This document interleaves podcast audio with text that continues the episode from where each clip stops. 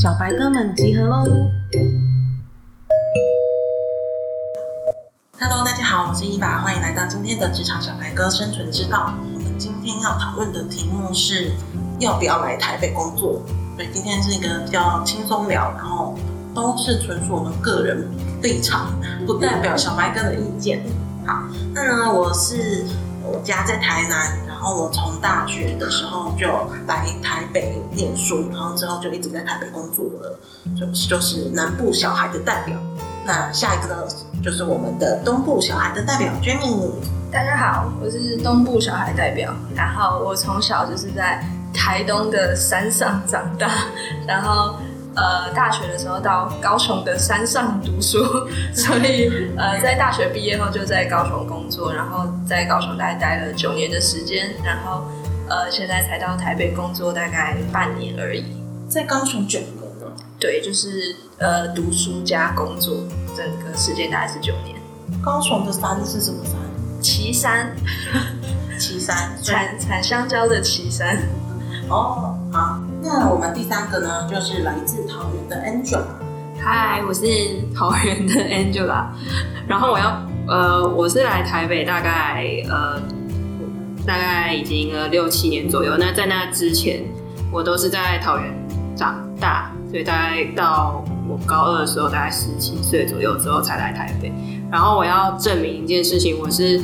正正当当的桃园人，我是桃园市桃园区人，凭证什么？凭证中立什么没有放在眼里，我就是正统的桃园人。好，有大溪豆干跟拉山水蜜桃的桃园，就是这样。所以大溪有算在桃园里面？算啊，但它就是对我来说，它就是大溪，大溪 桃园的很像，就是这样。好，那你们小时候对台北的印象是什么？小时候对台北印象就是。大都市啊，然后感觉就是人很多，走到哪里都会撞到人，然后 然后大家都很有钱的感觉，对，然后也可能因为我自己本身是在乡下地区长大，所以我会对台北的感觉就会会充满畏惧，就是会会觉得很可怕，很因为很多人，太多人，对，很可怕的感觉。那你们讲一下你家的人口？我家，你说我们村庄吗？我们村庄是大家，大家都认识大家。你们村庄总共有几户啊？几户我是不知道，但我家那条巷子的话，应该是五户吧。所以你有多大？多大？五户的人会生活在哪一些范围？生活在哪一些范围？什么意思？那不要讲你家有多大？我家有多大？就两层楼啊。那有什么前面的后院？前面有庭。那个有一个庭院，然后呃马路旁边就是一条小溪，然后后面就是山坡，然后山坡有时候还有猴子，台湾猕猴来观光，大概是这样。你真的不是要唱歌？没有，要唱个山歌？没有没有，但整个场景大概就像那个儿歌一样。啊，这样你不是还说那个马路上几乎都没有车？哦，对啊，就是因为我们那个是巷子，然后所以。就是都不会有车子过来，然后所以你可以在马路上跑来跑去，甚至在马路上打羽毛球，也都不会有人按你喇叭，因为就没有车啊，没有人。难怪你会觉得台北人很多，很恐怖。对啊，我觉得尤其是在搭捷运的时候，我公司看到一群人就会有点那种头皮发麻，人群恐惧症，有密集恐惧症。对啊。那我第一，我对台北的第一印象。就是小时候去木栅动物园毕业旅行，然后那个时候是木栅线刚盖好的时候，所以才很久以前。然后我那时候的印象就是坐在木栅线的车厢，然后在那边摇摇晃晃的等着要一放去动物园，这是我毕业旅行最深刻的印象。然后后来后来的印象就一直存在小说里面或者是电视中。就是小说言情小说里面的霸主都是在 台北，然后然后电视电视的偶像剧偶像剧哦，我那时候最红的是《王子变青蛙》哦，就是那种感觉，就是从善君善君和达欧的感觉，对，所以就对台北有很多很多。幻想就觉得如果我人生要出人头地的话，一定要离开离开台湾去台北。而且而且我还有发生过一个插曲，就是我国中的时候有那种文学夏令营，然后老师想要推荐我去，然后我就把那报名表单拿回家，就跟然后结果我被被我被我爸打。为什么？叫我念书不念书，只想着去玩。然后我那时候还跟他顶嘴说，我想要去看一看台北啊，台北那么大。台台北那么大，所以就没有去。对，就对台北怨念从那时候开始。那问 Angela 呢？我对台北的印象，其实因为我有亲戚就有住在台北，所以其实很小的时候就会两边往返，所以对我来说，台北就是过节过年的时候会看到的，就是一定会来的地方。那那个应该不能算台北，应该要算新北。现在现在要分很开，从中立开始站窗现现在要分很开，要分得很清楚。然后哦，然后因为有一些亲戚他们实在是爆炸有钱的，所以我对于台北的印象就是一群爆炸有钱的人。哦，对，啊，为什么会选择要在台北工作？嗯，我的话其实因为我之前都是在高雄，然后后来就是因为一些原因，所以离职。然后呃，当然也是一直在投行销相关的职缺，但是我遇到蛮多面试官，就是直接跟我说，如果真的对行销有兴趣的话，还是来台北发展会比较好，因为台北资源多啊什么的。但因为我自己也没来过台北，所以我就是也半信半疑的。所以是你在高雄的公司面试的时候，他们叫你来台北。对，没错，很奇怪。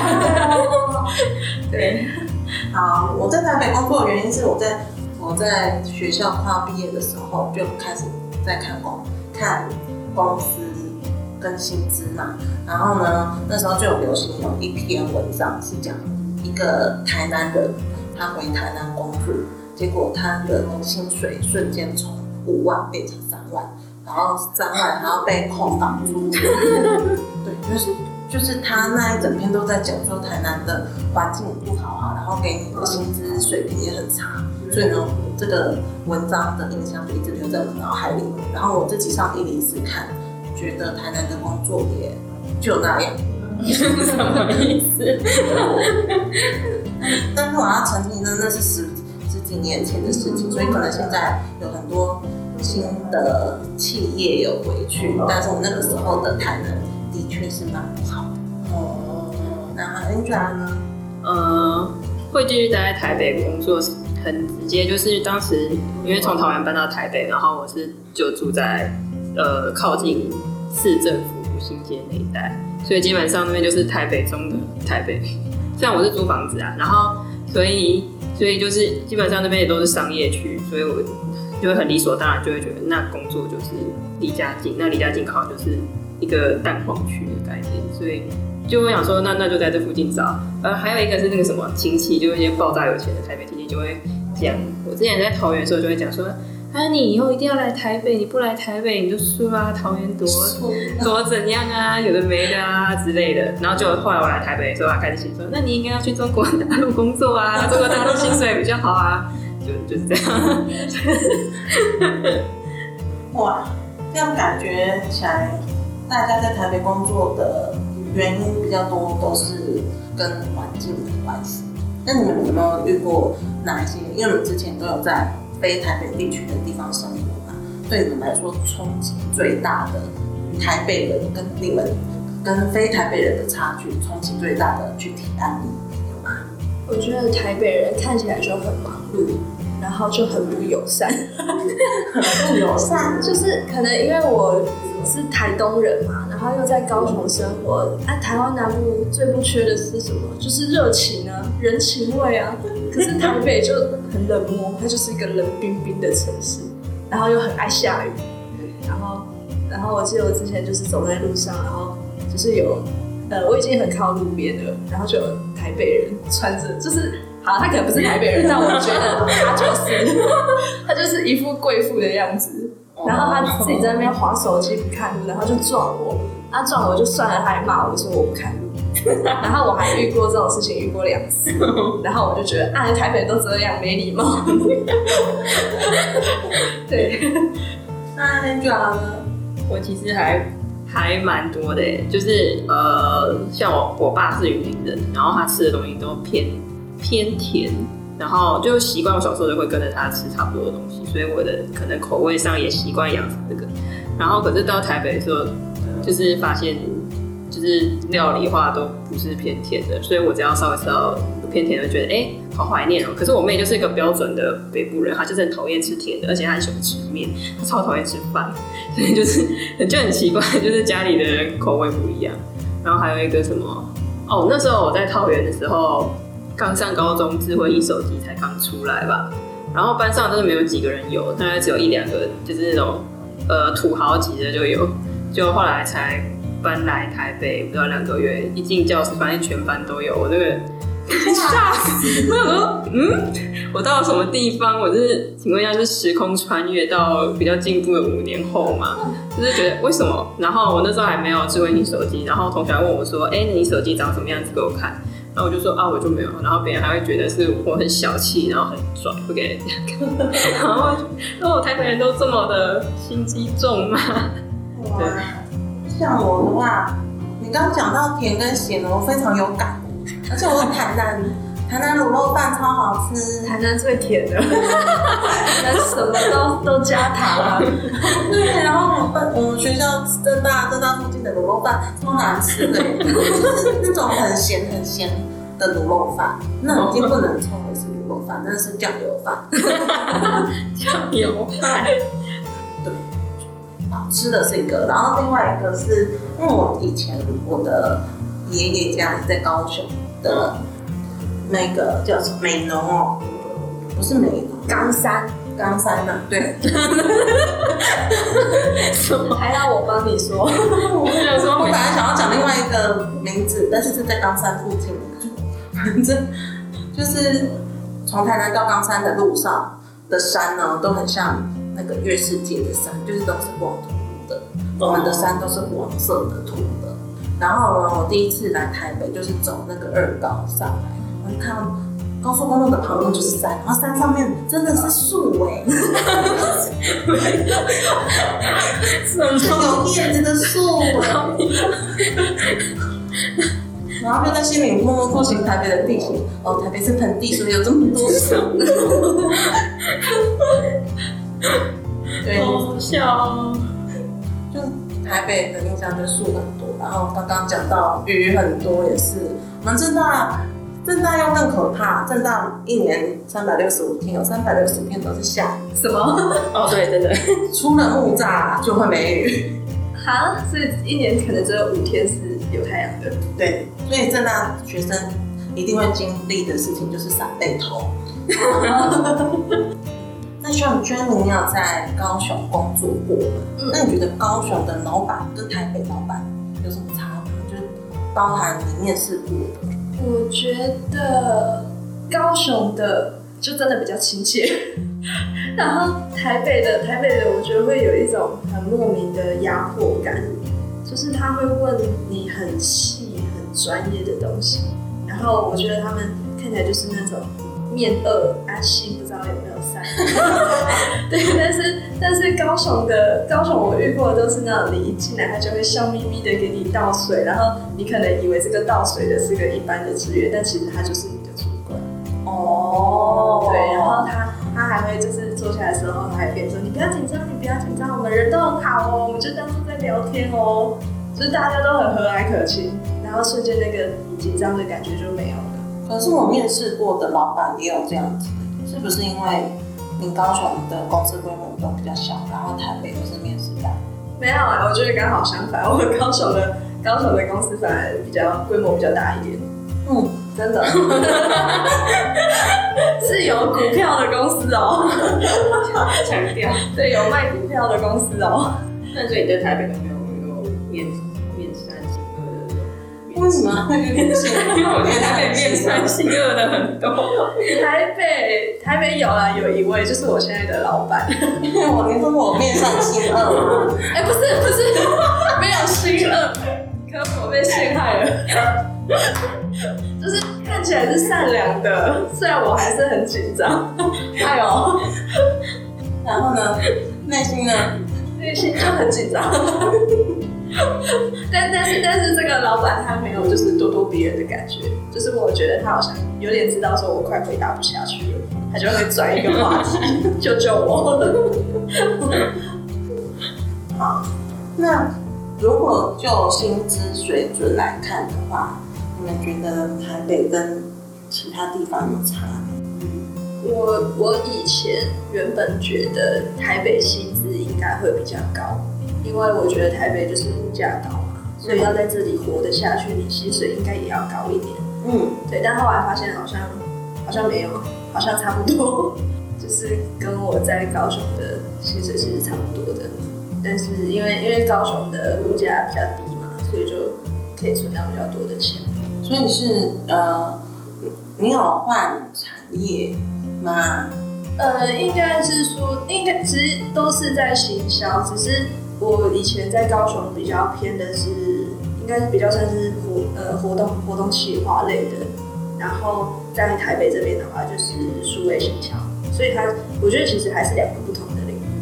嗯嗯嗯。那 Angela 呢嗯，我自己虽然没有在别的县市工作啦，但是呃，就是我我要说一个很重要的点，就是我发现我因为我是隔很久，好几年才回去一次桃园，然后我有发现是我国高中的朋友，就是可能他一生就在桃园市过活，然后他毕了业之后就在桃园市的附近的有餐厅打工啊，或者什么便当店、火锅店工作，或者什么肉干店。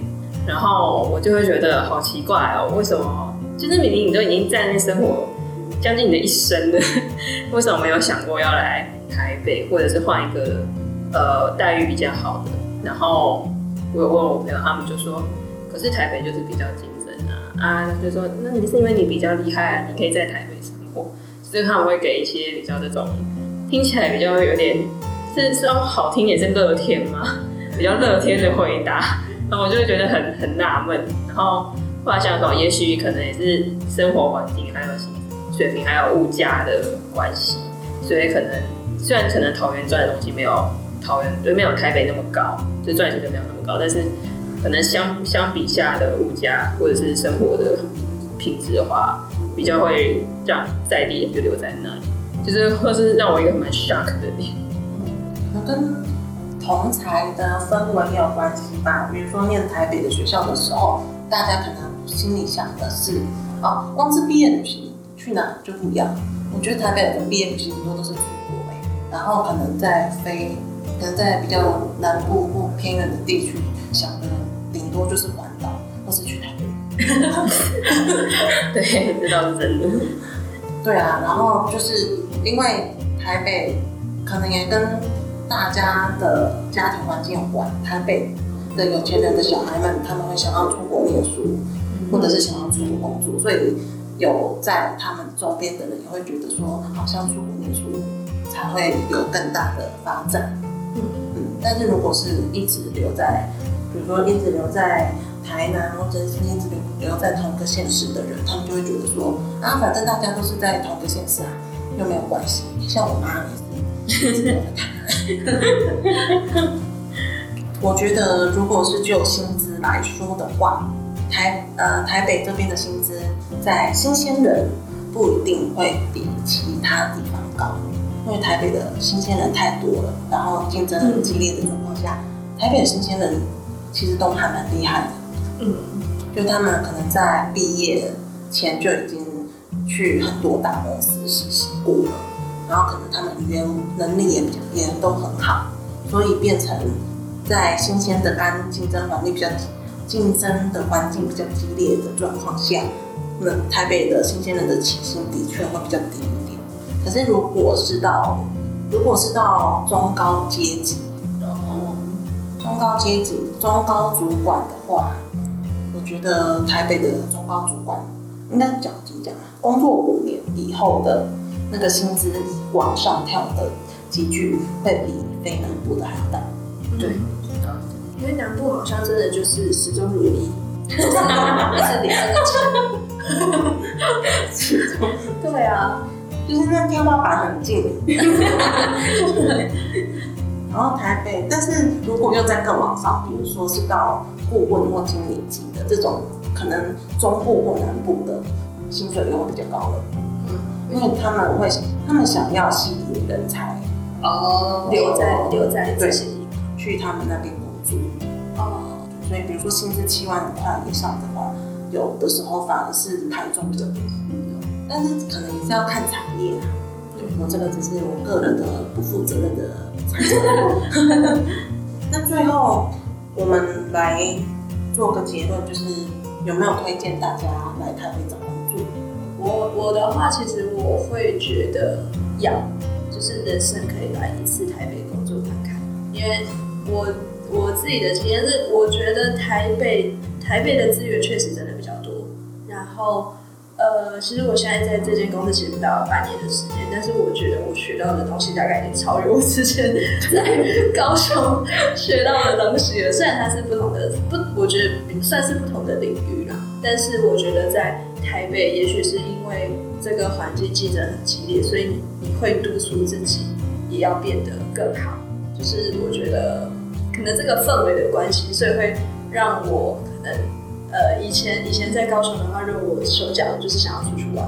那现在我可能会休假，想说，啊，不然来去看点书好了。就是我觉得在这里真的可以，就学到的东西比较多一点，然后比较专业，比较深一点。你真的有看书吗？偶尔，偶尔看一下那个 GA 分析啊什么的。嗯，对啊。呃，我个人我还是会推荐啊。虽然后来虽然在呃找工作或者是求学路上面，觉得真的还蛮辛苦的。就是呃，就好比从求学开始好了，就是像升什么升大学，大家都要做什么学习档案啊，就是要做自己的一个作品集。那这种东西以前高中或者在桃园的时候，好像没人在做这件事这种事情。然后在台北就大家就疯狂拼命做。然后疯狂拼命去参加各式各样活动，那时候有一点让我很惊讶。然后后来这些经验同步到在找工作上，才发现大家都是超级拼命、无敌拼命的那种。但是这个好处是在呃在路上你是可以学到蛮多，然后会换了蛮多角度去思考很多事情。所以我还蛮庆幸自己有。在台北的，不然我会很害怕。然后就如果还在桃园，我就跟别人去那个什么餐厅包便当。